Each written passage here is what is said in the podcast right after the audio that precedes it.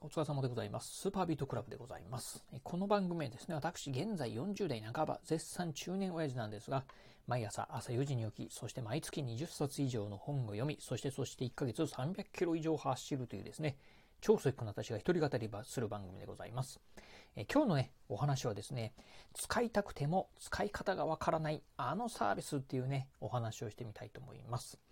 あのね、私ね、これね、いつもね、ラジオで、まあ、毎日ね、配信しております。まあ、それ以外にもね、まあ、ブログだったり YouTube なんかもね、毎日配信更新してるんですが、まあ、そんな私、まあ、よくですね、うん、すごいですね、IT とかにね、詳しいですね、なんでね、ことよく言われるんですが、実は実は私ね、超アナログ人間なんですね。うん。意外とね、まあ、うん、最近のね、サービスとかがね、あまりね、よく分かってなかったりするんですよね。まあそんなね、まあ、うん、これどうやって使うのかなよくわからないな。うん、ちょっと使ってみたいんだけど、やり方わかんないなっていうね、サービス。まあ私がね、ちょっと困ってるね、まあ、使いたくてもね、使えないあのサービスっていうのをね、4つね、今日はね、ご紹介してみたいと思います。じゃあ最初にね、まあその4つね、えー、ご紹介すると、まず1つ目が、デリバリーピザの注文。そして2つ目が、コンビニでのクーポンの提示とポイントの付与方法。そして3つ目が、電車の切符の購入方法、そして最後4つ目がですね、自動運転車の運転方法ですね。えこの4つお話ししてみたいと思います。えまずね、1つ目のですね、デリバリーピザの注文方法でございます。これね、私ね、うん、まあ何度かね、チャレンジしたんですが、残念ながらね、うん、一度もね、注文したことがね、なく、まあね、注文の前でですね、いや、これやっぱ、まあ、俺には無理だっていうふうにね、諦めてしまっているところでございます。というのがですね、えっ、ー、と、我が家のね、近所にですね、ドミノピザがあるんですね。うん。あの、私ね、このドミノピザってね、一度もね、食べたことはなくて、ちょっと一回ね、まあ、食べてみたいなと。まあ、そもそもね、私ね、あの、デリバリーのピザ自体ですね、うん、人生でね、まあ、1回か2回ぐらいしかね、食べたことないんですよね。うん、しかもね、自分で、ね、注文したことっていうのはね、一度もございません。というところで、まあ、1回ね、まあ、人生の中で1回ぐらいはね、自分で注文して、1回食べてみたいなというふうにね、思ってるところなんですが、まあね、よくドミノピザ、あの、1枚買うとね、えー、1枚無料で、えー、まあね、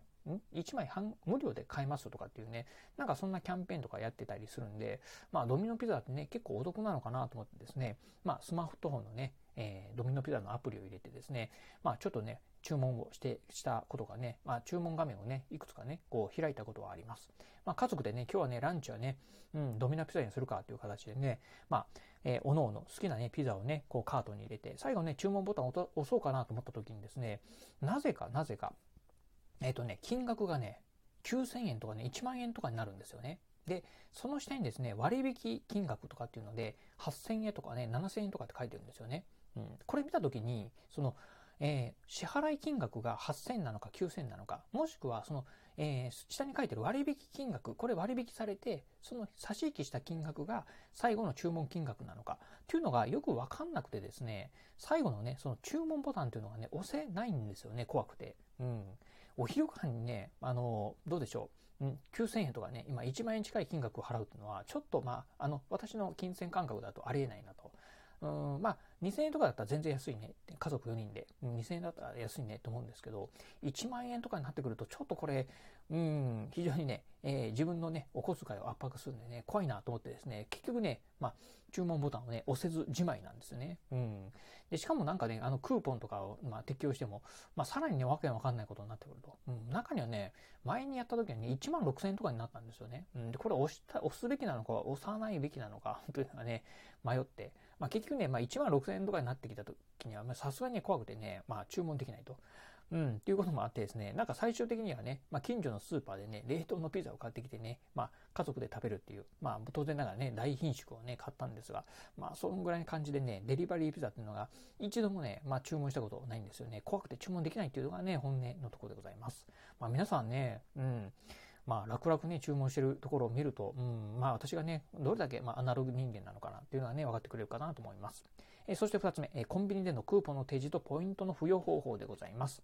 えー、コンビニでね、まあね、最近だとね、QR コード決済なんていうね、PayPay とかね、LINEPay とか、楽天ペイなんかね、使われてる方も多いかと思います。そしてね、あの、各ね、コンビニのね、えー、まあ、アプリがあると思います。あの、例えばセブンイレブンであったりとか、ローソンであったりとかね、ファミリーマートとか、いろんなね、アプリ、えー、アプリの中にね、クーポンがね、あったりするかと思います。そしてね、またね、えー、楽天ポイントであったりとか、あと D ポイントであったりとか、あとはね、えっ、ー、と、ポンタポイントであったりとか、そういったね、ポイントの付与なんかをね、まあ、コンビニにできるかと思う、まあ、ポイントをつけることもね、えー、コンビニにできるかと思いますが、このね、3つをね、一緒にやろうと思うと、ちょっとどうでしょう、スマートフォンでやろうと思うと、わちゃわちゃすることってね、ないでしょうか。うん、私ね、ちょっとね、かなり商品、小心者なんで、例えばね、クーポンね、えー、割引クーポンを使って、そしてね、その後にね、まあ、例えば楽天ポイントのね、ポイントをつけて、それで最後にね、PayPay で払うっていうのをね、この一連の3つの動作っていうのをね、スマートフォンでね、サクサクサクってね、やる、うん、ぐらいね、えー、ちょっとそのスキルがないなと、テクニックを持ってないなという感じなんですよね。一回やろうと思ったんですけど、わちゃわちゃしてしまってですね、まあちょっとテンパってしまって、これ無理だなと思ってですね、結局、まあね、えー、まあ、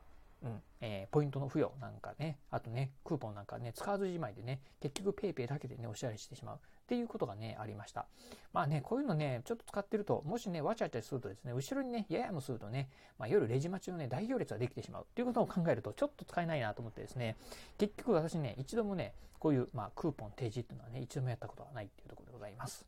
え、そして3つ目、え、電車のね、切符の購入方法でございます。まあね、電車の切符といえばね、駅のね、改札手前に行くとですね、まあ夜、あの、キオスク端末があるので、あそこでね、購入することができる。まあこれはね、当然私もできるんですが、あの、最近だったね、パソコンとかスマートフォンなんかで、夜、チケット予約なんかね、できるかと思います。まあ先に予約しておいて、で、まあ駅のね、近くにある、あの、専用のね、キオスク端末の方で発見するっていう形ができるかと思うんですが、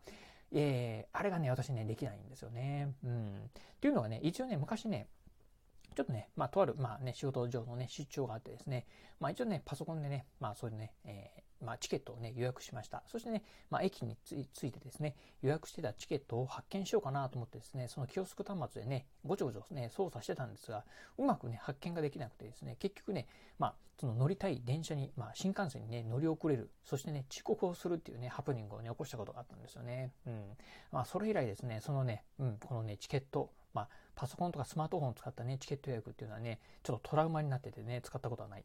うん、まあね、使えれば本当ね、便利なんだろうなと思うんですが、結局怖くてですね、まあ今ね、今までね、ずっとね、ミドルの窓口で、まあね、予約をしてると。まあ前日とかね、えー、その前の週とかにね、ミドルの窓口に行って、ちゃんとね、予約して、券を、まあね、えー、入手して、でね、えー、出張行くっていうね、本当ね、超アナログなことをね、やってるところでございます。まあ、今後ね、まあ、緑の窓口ね、なくなってくるっていうふうに言われてるんで、今後ね、どうしようかなというふうにね、思ってるところでございます。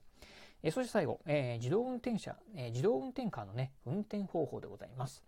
まあ、最近のね、車っていうのはね、すごいですよね。あの、キーレスエントリーであったりとか、あとはね、あの、えー、オートパイロットですか、オートクルーズですか、うん、あの、勝手にね、あの、まあ、運転してくれる、あの、あの、ハンドルがね、動くとかであったりとか、あとはね、うんと、駐車なんか、あの、車、えー、駐車場にね、車を止める駐車もね、あの、アシスト機能なんかがね、ついてるかと思います。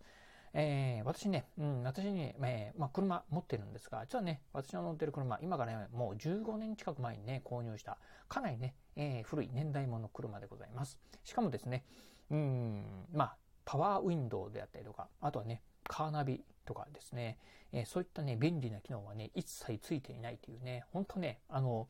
うん、あの、えー、こんな車今乗ってるやついるのっていうぐらいね、すごくね、古い車に乗っております。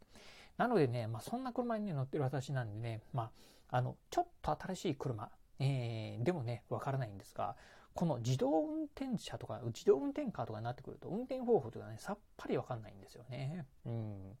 まあね、あの、ちょっと練習すればいいのかもしれませんが、まあ、車をね、練習、ね、練習するって言ってもね、なかなかね、練習する場っていうのはね、ないかと思います。とはいえね、いきなりね、ぶっつ、えー、ぶつけ本番でね、まあ普通に行動を走るという風になってくると、もしね、運転操作を誤ってね、まあ、何かね、事故を起こした時に、本当ね、あの、車っていうのは鉄の塊なんでね、えー、ややもするとですね、本当ね、あの、危険な、えー、事故を起こしてしまう可能性もあるんで、そういうことを考えるとね、なかなかね、この自動、まあ、新しい車、まあ、自動運転カーだけではなくて、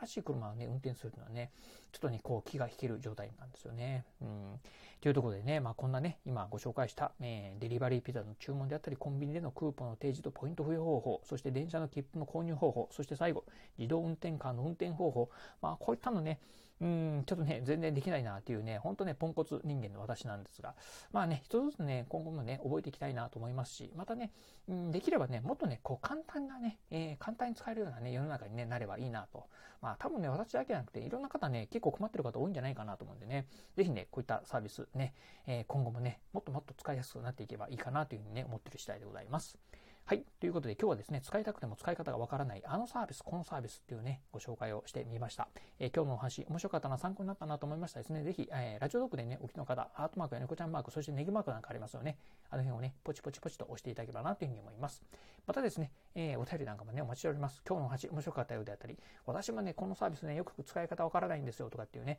えまあ、お話なんかもね、お待ちしております。えー、そして最後私ね、ツイッターもやっております。ツイッターはですね、このラジオの配信情報以外にも、あと YouTube だったり、ブログなんかもね、配信更新しております。ラジオに YouTube にブログ、えー、ね、配信更新情報なんかを毎日ツイートしておりますので、ぜひよろしければ私のツイッターアカウントの方もフォローしていただければなというふうに思います。はい、ということで今日はこの辺でお話を終了いたします。今日もお聴きいただきましてありがとうございました。お疲れ様です。